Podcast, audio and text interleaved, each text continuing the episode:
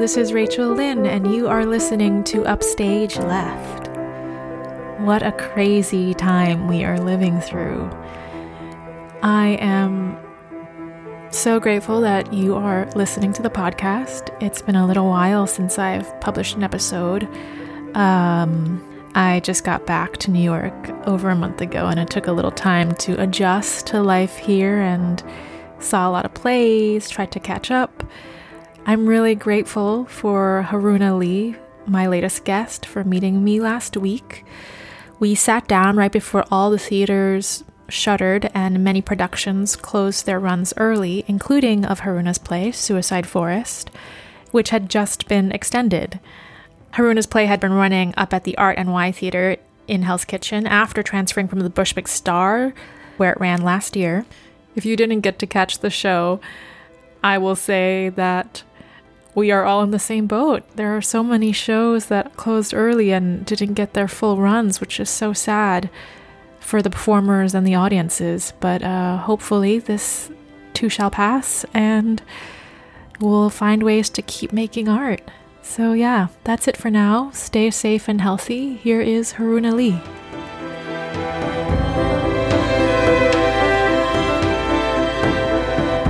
Congratulations on the extension that was Thank announced. Thank you. Thanks so much. For your show, Suicide Forest.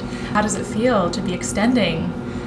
It feels complicated amidst this whole coronavirus situation. I'm not sure if, um, I'm curious if we're gonna make it all mm-hmm. the way to the end. Um, and I am feeling really grateful for every day that I get with this cast and doing this show.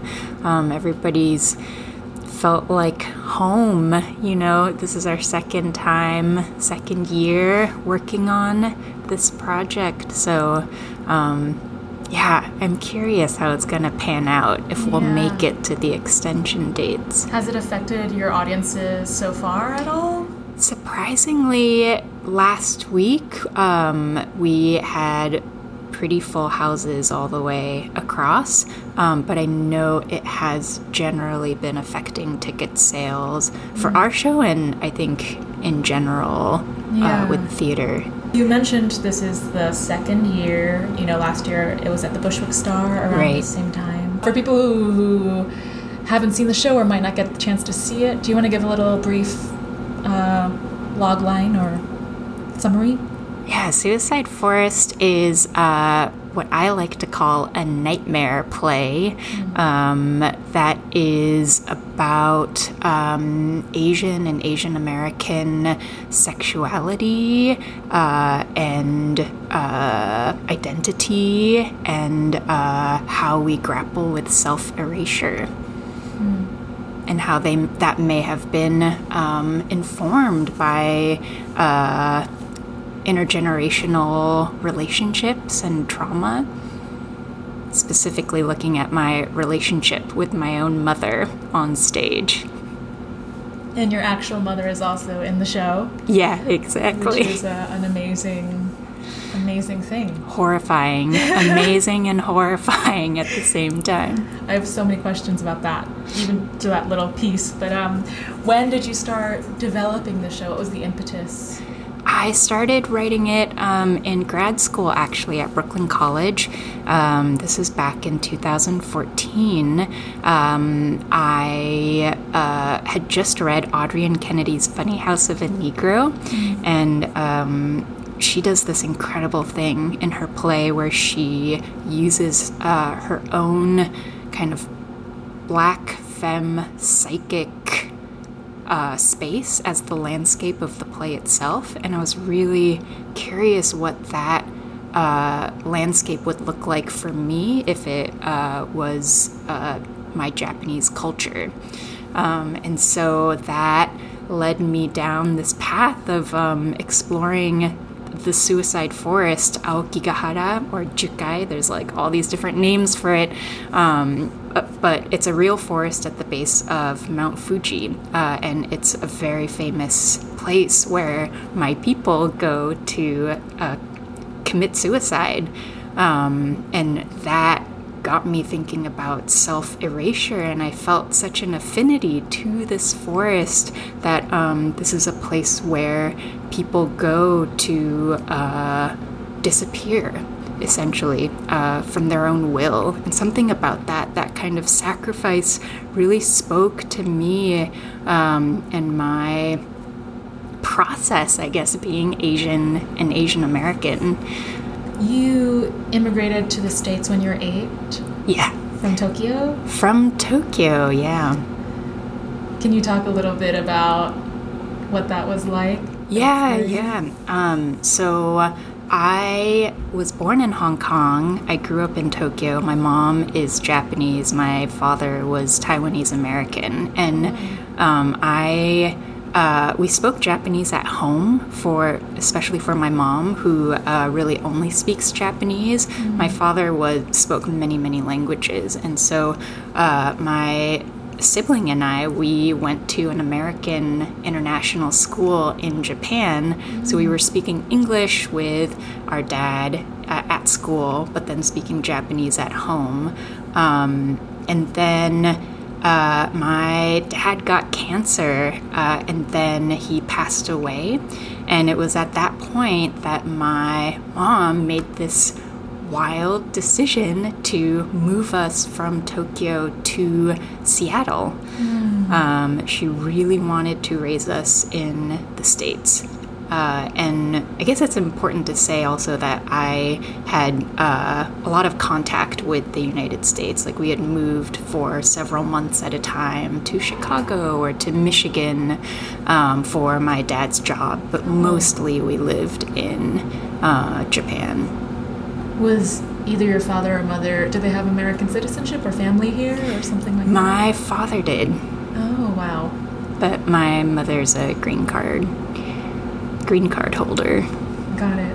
So did you and your sister take his citizenship when you when you were born? I don't... Yeah, it's really bizarre. So I'm born in Hong Kong, uh, but I had my mother's Japanese citizenship and my father's American citizenship. Oh, wow. And then at age twenty-one, I believe, you have to choose one or the other, and I chose American. Oh, wow. Was that a hard choice? Uh, no. I think at that point, um, it was pretty clear to me that I was going to be a U S citizen, um, and that in the many trips back home to Japan, um, how different I am, and that feeling of like, ooh, I don't fit in here I, anymore, yeah. And that feeling of um, alienation in one's home land was really prevalent in my growing up um, after we had moved to Seattle.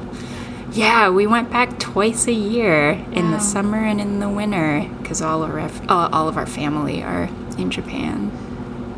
When you first moved to the States, I'm also I also immigrated to the U S when I was eight, same age. Mm. Um, yeah, so I have like that feeling of, you know, those memories of being a kid here. Did you miss, I mean, I heard you call Japan home or going home. Did you feel like Japan was still your home after moving to the States? I think there was um, a transition period where there, I remember that time being really confusing, like going along with my mom's decision, um, and being a child, you don't really get to make that choice. Uh, and moving to Seattle and feeling like, all right, here's yet another chapter of my life. Uh, just gotta go with it. And missing Japan, missing uh, old friends, all of that. But of course, over time, like it just switched. I switched over and became all Americanized. Was it fast? Did you feel like you were like in school the first year and you're like, okay, now I'm American? Or was there resentment toward the move at all? Yeah, totally. I think, um, I mean, in retrospect, I, I have a lot of questions about why my mm. mom chose that path, and it, the play tackles that a little bit. Um, And she's never really given a straight answer. Um, granted, like, I also respect her choice so much, and uh, I feel like it's got to be more complicated than just, I want a good life for my children.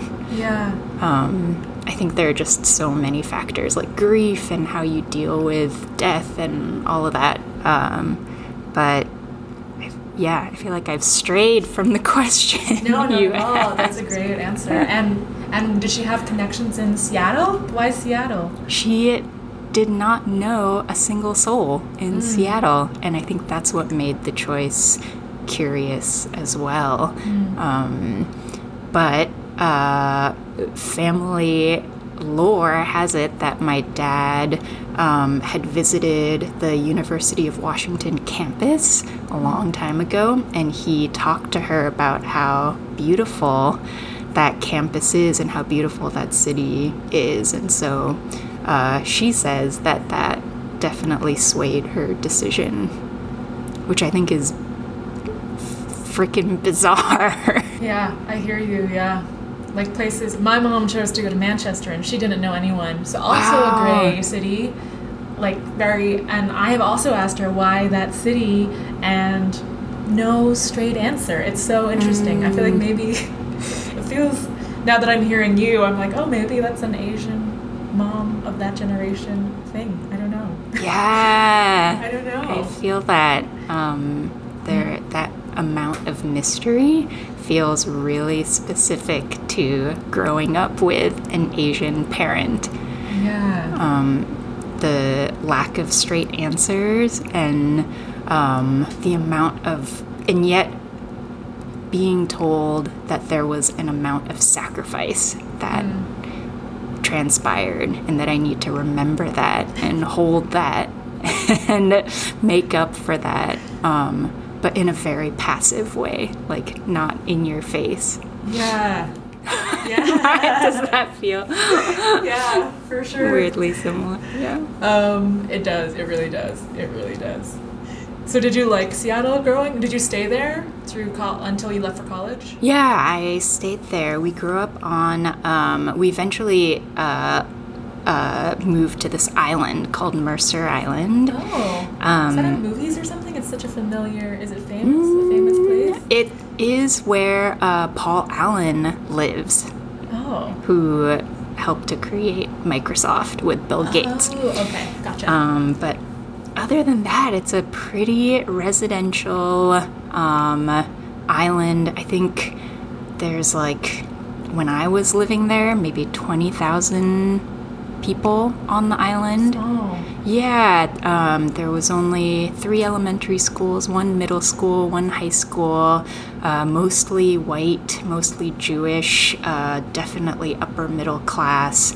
Um, and so it, yeah, it took a lot of getting used to, and um, and I think I really tried hard to assimilate into that culture at the time. Culture being like upper middle class whiteness, white yeah. Yeah, yeah, yeah. Capital W whiteness. Are you the baby? Or are you younger or older? I'm older. Than your sibling, older. Mm-hmm. Did you feel a responsibility to your sibling, like I, to lead an example? I don't know. Yeah, I did. Um, we talk about this, uh, Erica, my sibling and I, um, that we really didn't get along growing up because um, because growing up with an immigrant parent who doesn't speak the language, uh, it kind of fell on me to translate most everything for her. And of mm. course, Mom was doing her best, you know, but also dealing with the grief of her husband passing and moving to a new state, to a new country, um, and just getting our life started. And I think a lot of like the day-to-day stuff, uh, I took it upon myself to be a second parent. Yeah. Um, and so I remember like enforcing a lot of homework rules on Erica. I remember not letting Erica watch Dawson's Creek when oh, it came out. Really it's like, this is too risky for you. Risque. You cannot watch this yet. things like that. Um, and it really uh, put a damper on our relationship growing up, because no no sibling wants their other sibling to be their parent, yeah. you know? And yet I feel like um, within an immigrant household, that's pretty uh, not unusual for right. something like that to happen. How much older are you? I'm only two years older. Okay, so not she's like yeah, yeah, yeah, yeah, yeah. right. Watch exactly. Exactly. Wow. Did your mom have a job when she came to the States, or did she?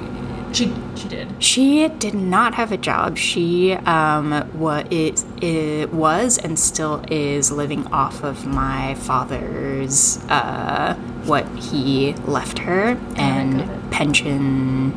And now Social Security, because she's almost seventy. Wow. Wow, that's amazing. If you haven't seen the show, uh, Haruna's mom does Butoh, is Butoh performer in it. Yes. Does Butoh.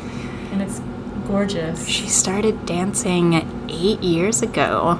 Um, only eight years ago, so she was in her early sixties when she started performing, and I really... Um, saw this transformation in her. Like, I watched my mother become um, more herself through mm. this art form, and like I saw her shedding some of this like old skin, or maybe old memory, or even like maybe it's like the skin of the parent, like sh- a shedding of responsibilities almost, and her um, choosing to do something she loves and desires. And so uh, also it created this other language for us, like a shared language between us, um, something to talk about. Uh, so that was kind of like an impetus for us to start working together. That's amazing. Can you explain for people who might not know what Butoh is? Yeah, let me see if I can do it any justice. Um, it is a Japanese dance form. Um, it, it's experimental uh, and quite contemporary. I believe it came out uh, after World War Two as a dance form that was trying to reclaim the Japanese body. And so uh, Butoh dancers, traditionally, they cover their bodies head to toe in white paint, white uh, powder, um, and the style itself is very low to the ground, and they look almost like ghosts emerging out of the ashes of an atomic bomb, mm. I think is an image that is often used in that dance style. Um, and so it, I think Japan had been experiencing a lot of westernization after the war, um, of course. And then uh, this was like a an art form that was um, directly... Uh, conflicting or combating that, mm. or trying to create a more um, Japanese space, returning to uh, Japanese roots. Mm. I didn't know that it came after uh, World War Two. For some reason, I thought it was like an older form. So that's it like... looks like an older form, right? Yeah. It's like I think they were really working with like uh, the farmer's body, uh, the rice farmer's body, so like low and hunched over. Mm. And so, like, the shapes are not pretty mm. or arabesque or, you know, uh, European at all. No straight lines. It's all, like, jagged and slow and kind of image-based in how they create. Mm. And feels pretty spiritual, too, when you're watching it. Yeah, it does. What I saw in the show, I was mm. so moved by and affected by, but couldn't really say, articulate why or how. And then it stayed with me afterward, mm. thinking about it a lot. Um, so how did you find your way to performance? How did you decide to go to N Y U for undergrad? I, my first theater experience was um, in the fifth grade on Mercer Island. Um, the school decided to do this really crazy musical that they just made up, which was about Lewis and Clark's expedition through the Louisiana Purchase, which included the Pacific Northwest. So it was like a historical musical. Um, and in the musical, they had this character, an indigenous character, Sacagawea, who led the explorers um, through, like, basically facilitated their entire journey. And, of course, being one of the only Asian kids on this very white island, and in my own fuckery, it was like, I'm a shoo-in for this role. I I can play this. I'll do this. I'm gonna audition. Um, and I auditioned for the role and didn't get it, but they cast me as Lewis, as one of the explorers. And wow, um, that's a way better role. It is a better role in a in a musical with very um, fucked roles. But there was a kind of empowerment there, um, and it probably had to do with the gender bending and had to do with um, realizing that this whole time as a kid, you know, I mean, I didn't have the words for this, but like growing up Asian American in a predominantly white community, you're kind of defined, boxed in by the, that role, whatever that role uh, means to that community. Yeah. Um, and so it was like my first opportunity of stepping out of that. And, like, albeit it was a white cis man who uh, was, you know, colonizing this country, but there was, in a the most um, innocent way, like an empowerment in that, and realizing I could be something else, something more, at least on stage. As a kid, did you feel like you were good at playing the role that was assigned to you, not outside of the play, like the Asian American identity? Did you feel a need to adhere to it, or did you feel resistance already?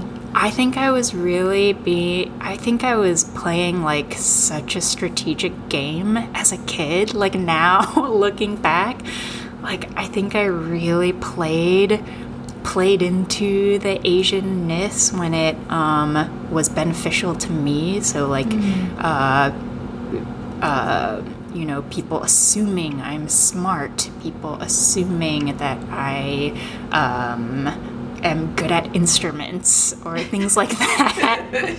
Um, and then other times, like when it came to socializing, um, and at my school it was like, you know, such a huge popularity contest. We had jocks and the cheerleaders and the band nerds and all of that, and really like... Um, And, like, I didn't want to be grouped in with the Asian Asians, mm-hmm. period. And so I had white friends, and that felt like a strategy as a child to, like, fit in more mm-hmm. and to earn more points in this very messed up system, yeah. hierarchical system of that is high school. Yeah. So after the Lewis and Clark musical adventure, did you just keep going back to the theaters and, you know, were you hooked? I did, I did. I was so hooked. I joined a children's choir, like a performing um, choir where the director would create a medley out of, like, every existing musical, because I don't think they had the license to do the musical, so they mm. would just, like, take a few songs from every musical imaginable and then make some theme for it. And I learned um, uh, a lot of, like, formal dance through that and singing. Um, and then I joined the band and played flute for a very long time, so I learned how to read music. Um, and it was in drama, too.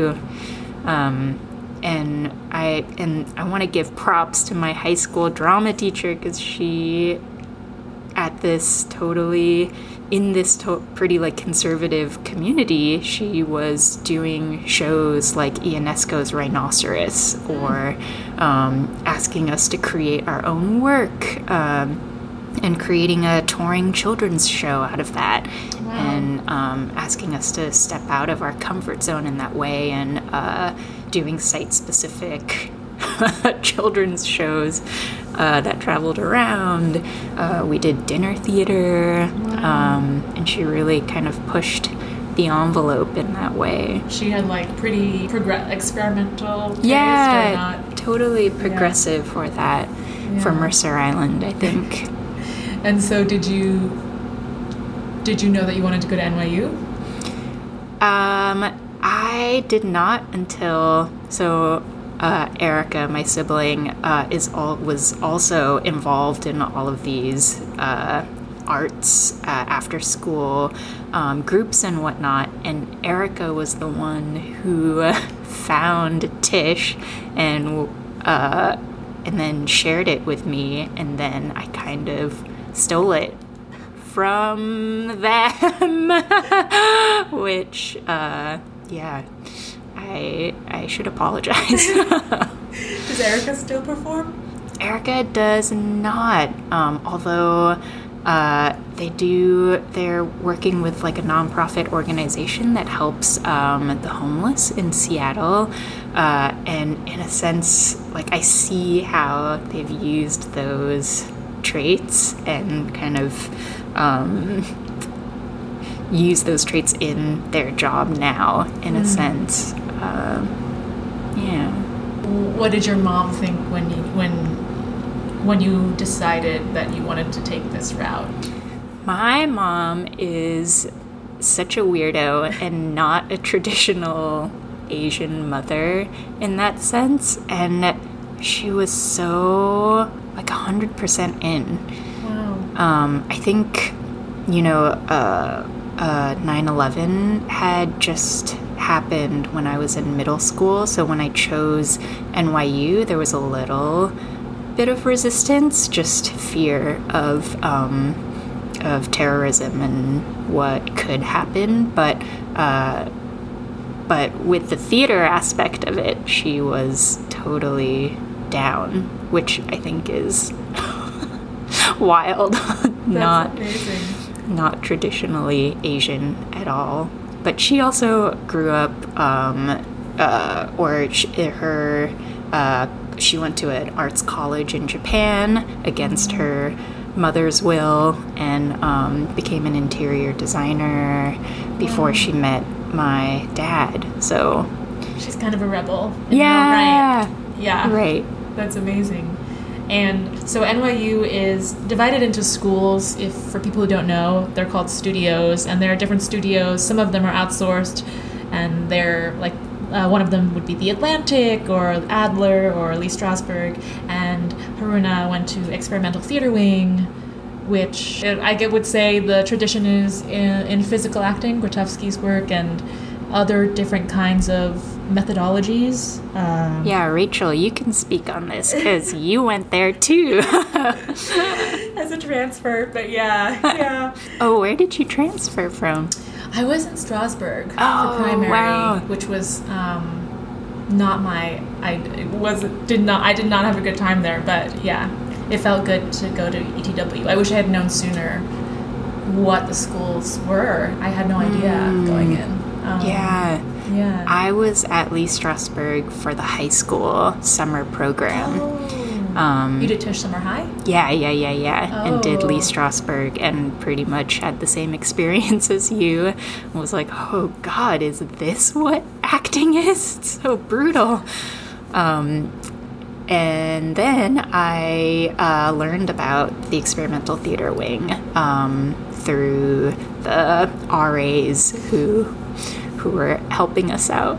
I was an R A my se- after college, yeah, for E T W kids. Oh, you probably changed some some high schoolers' lives. They're so sweet. It's such a cool program. Yeah. Uh, but you knew after this Tisch Summer High that you wanted to go to E T W. Yeah. Yeah. Yeah, yeah, yeah. And you stayed all four years. I did. Um, At the time when I was uh, at Tisch, there was one pop-up studio that uh, Rosemary Quinn and uh, Jan Cohen-Cruz led, and it was a community-based theater program called uh, the Grassroots Performance Project. Oh. So I did that for a semester, and there were only like eight of us total in that little pop-up studio, and it did not last very long, sadly. But what was it? It was um, a studio that incorporated um, uh, like uh, it was like basically like applied theater, like using theater to spread social justice uh, work. And so, for example, I worked with uh, this woman who uh, was part of Legal Aid Society, who uh, and so they do a ton of volunteer work uh, giving legal support to mm. people who are in housing crises, um, who are being kicked out of their homes. Uh, wow. And so I would go... Uh, part of the studio was to go and help out doing that work and learning about uh, the work they do and also just the reality of the housing crisis, uh, and then connecting that to how we uh, as N Y U students are implicated in that crisis and how we're uh, creating part of creating that crisis yeah. by uh, uh, coming in as such transient, you know, renters in a certain neighborhood, and how that hikes rent prices up and pushes people out. Um, and then we were asked to make pieces about it, and then we would perform them on the streets or the streets? perform them in the lobby of uh, seven twenty-one Broadway or try to like, uh, you know, do these pop-up theater pieces and then hold a meeting in the, uh, in the common room for people to come learn more about what's going on. Um, but it was a very cool, cool studio, cool project in that sense. Um, yeah. When do you feel like you came into your artistry? Ooh, big, big question. Um, I feel like I'm still coming into it um, as I... as I sit here with you, uh, and I wonder if when uh, I'll ever, uh, yeah, I, I don't know. It feels like so ever evolving, you know? Um, yeah. You went to Brooklyn College for mm-hmm. your M F A in playwriting. Mm-hmm. What was kind of, did you go right out of undergrad, or did you take some time off? I uh, took time off after undergrad um, and did the whole actor thing, um, and was very lucky to build a lot of um, relationships off the bat. So I uh, didn't audition much mm. at all um, in those early years, and was kind of going from show to show uh, in the downtown, very much in the downtown scene. Um, and learning a lot from these uh, downtown companies that have existed for a very long time and, you know, paved the path for contemporary theater. Um, and then uh, at one point, though, I realized there weren't these roles that I'm performing don't... Um, don't allow me to be my full potential as a performer, and I and who knows, maybe I didn't even know that, like, how much of this is like me looking back in retrospect and having the right words to describe it, and maybe like at the time it was just like a seed or a thought of like, oh, I think I need to I want to write, and I want to see what it feels like to embody that writing, and that could have been it. Mm. Um, but I started writing, and I started uh, uh, performing in my own work, and um, just attempting to produce it without knowing jack shit about producing and roping all my friends into it from N Y U. Um, and that eventually by two thousand twelve or thirteen became the formation of uh, Haruna Lee Theater Company, which is now um, no longer a working company. But um, yeah, it kind of like coalesced into this company that uh, went on for about ten years. Wow. Producing my plays. That's amazing. So uh, after those few years of kind of hanging out in the acting scene, you decided to go to school to to writing, to the M F A program. There is a very specific story around why I decided to go to grad school, which is that um, I uh, it, I got the New Dramatist Van Leer Fellowship, which is a uh, fellowship for uh, playwrights who are under thirty and who are people of color. Mm. And um I applied and got this fellowship, but was really only a few years out of undergrad, which I think was um, very rare. Like, my colleagues in that fellowship uh, were already finishing up their grad M F A at Columbia or something wow. like that for playwriting. So there was a little bit of an age gap between myself and these other playwrights. And um, so... I kind of like was launched into this space that's like capital P playwright, playwrights and playwriting. And um, I uh, was told over and over again that I didn't know how to write plays, and that my plays had no structure, or that they were messy, or that um, and I know uh, these people did not mean any harm.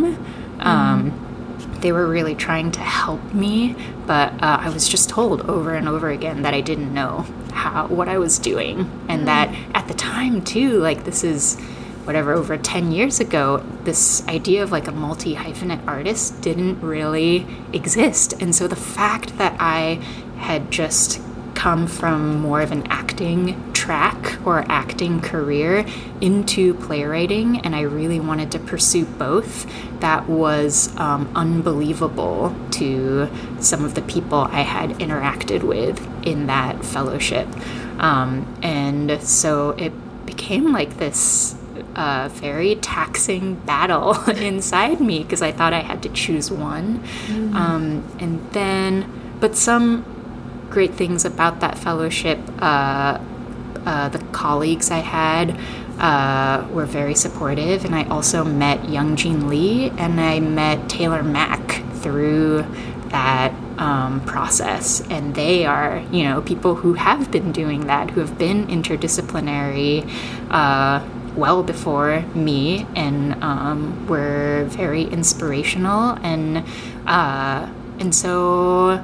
Yeah, one of the, I forget if it was Youngjin or maybe somebody else, was like, you should definitely check out Brooklyn College, because that is, that playwriting program is a space where you can be your own playwright. Mm. They're not going to try to fix your plays. You can write your own plays, and you'll learn how to stand up for them, yeah. essentially. That's um, amazing. Yeah. Did you have that experience there? I did. I did. I met so many incredible playwrights through that program who write uh, the same, if not crazier, plays than I do. And we all um, believed that these were plays. And one of the amazing things about that program is um, learning how to talk about those plays with each other. Like, how do you...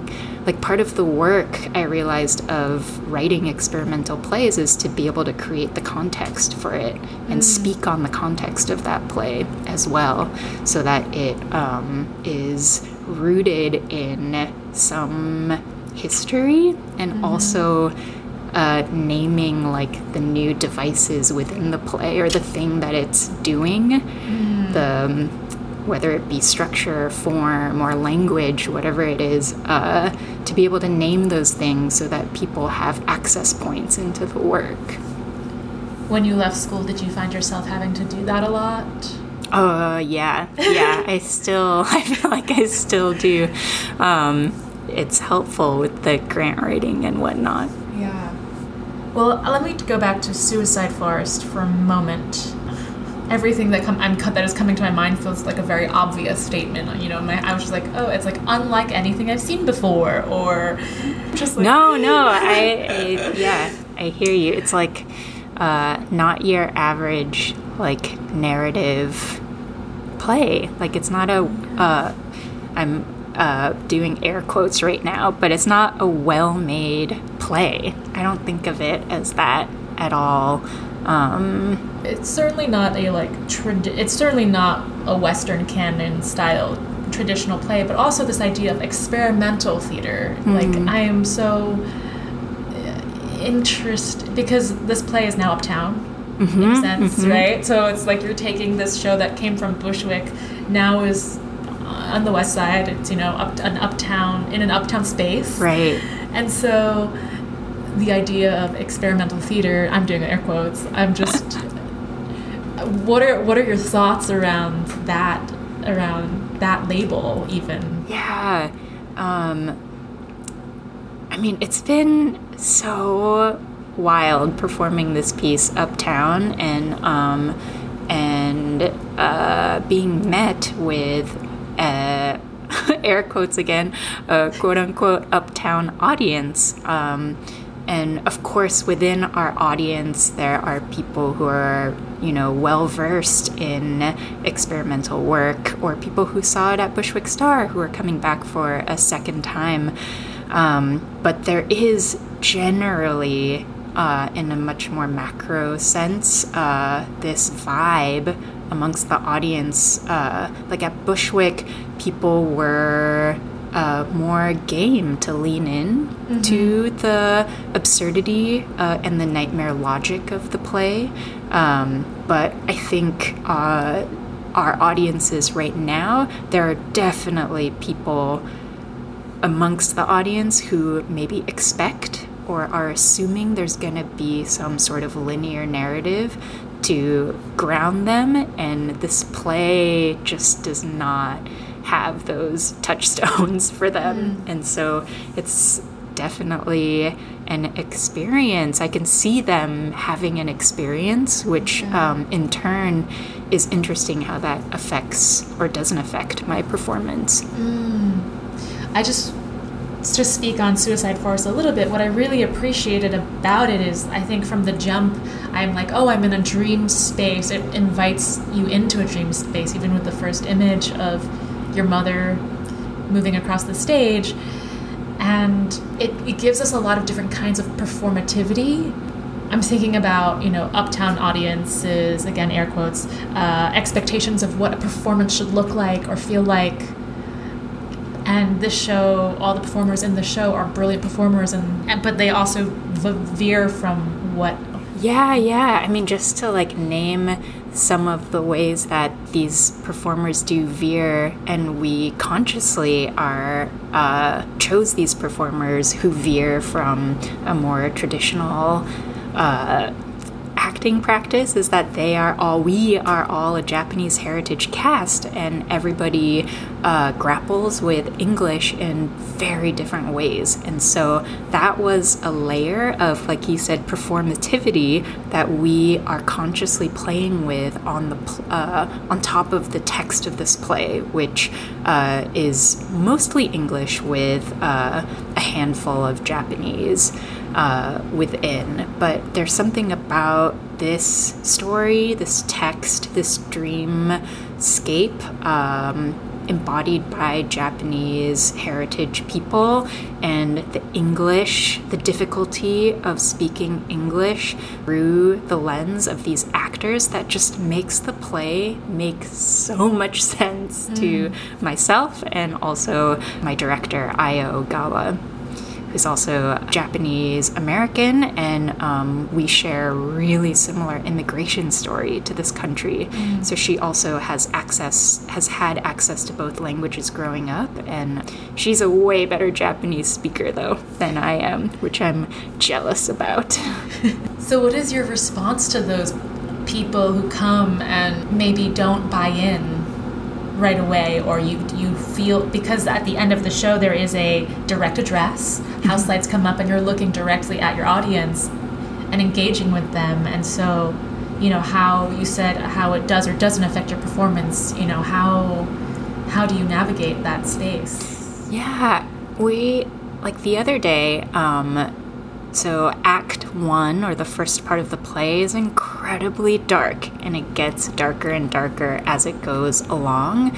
And about three-fourths of the way through in act one, we had one white gentleman in his fifties probably get up defiantly, come down to the the front of the stage and walk out. And that that is, to me, so, I don't know, it's like indicative of um, of this uptown audience, and I don't read it as like um, like a diss or like a, or what's another word, like a betrayal or anything. It yeah. just is, I guess, like, I don't even know if uptown or like experimental or downtown are the right words, but it's like maybe like a primitive language to describe like a group of people who've gathered together and who have certain values or like expectations. Like, this man was so some somehow so deeply offended by this Japanese play by by and for Japanese people telling this very dark story, which we've all agreed is our story, and he couldn't handle it. It was far too much, and he had to walk out. And that in itself felt like a performance uh, mm. to our performance. Um, and it's just, all I can say is it's, it's fascinating. Yeah. And then to, to on top of all of this, there's so much sexual imagery and sexual referencing. And you're, and again, Haruna's mom is in the show. And so what was it like to put into the space sex with your mother? Yeah, great question. So I think the sex stuff for me and the sexuality is like, and I've been thinking about it a lot with my own uh, exploration or process with gender as well, and really realizing that Asian or Asian American femininity and sexuality is so, so codified by, by this white gaze and objectification. And I've never, ever, ever, ever been able to escape that or release myself from that. And so my relationship to my own body and my own sex and sexuality has, from the moment I stepped foot in this country, been defined by somebody else. Mm. And so I feel like that uh content or that topic is so, therefore, so important to me, because I am an incredibly sexual, voracious, uh, fierce human who loves sex in all different kinds of ways, but I wasn't necessarily allowed, wasn't allowed to express that in any liberated way, mm. ever. Um, and so part I think the play, knowingly or unknowingly, just became so much about my sex and sexuality as a way to reckon with the past, as a way to move forward. Um, realizing that my mother, even though we never talk about sex or, uh, I mean, we touch on sexuality a little bit uh, because I came out as queer in college, and so that's something we've grappled with together. Um, And now with gender, coming out as non-binary, something we're uh, working through together. But also realizing that even though we don't talk about it, my mother is an Asian woman who has her own story of sex and sexuality, and and how taboo that is for a mother and a child to consider their own bodies in that way and their own desires. Um, all of that is so exciting to me as like a playing field for performance, I guess. Did your mother know before before starting rehearsals that this was what the show was going to be? Did she have any? Did you face any resistance from her? No, not at all. She um, had a chance to read the script. Granted, I have no idea how much of it she actually understood because um, of that uh, language barrier, but um, she had the script, and I think she, in this point in her life, is so ecstatic about performing that the desire to perform maybe is, like, more so than, like, or... I don't know, or maybe she's just this, like, wise, wise um, human who is, like, open to the idea of, like, accepting her child's sexual proclivities or I don't know what. There was a lot of openness around it, and that I give my mom mad props for. There's something so beautiful about so many lineages coming through. You know, it's you're both rebels, and oh. you're sharing the tradition of performance, and then of course your D N A and all of that. It's just so powerful to see two generations. Re- true, you know, not not that I'm advocating that everybody's parents should be in shows with them, or we should all enlist our children, but there is something very powerful, especially because I don't often see that in an Asian American. Or Asian right.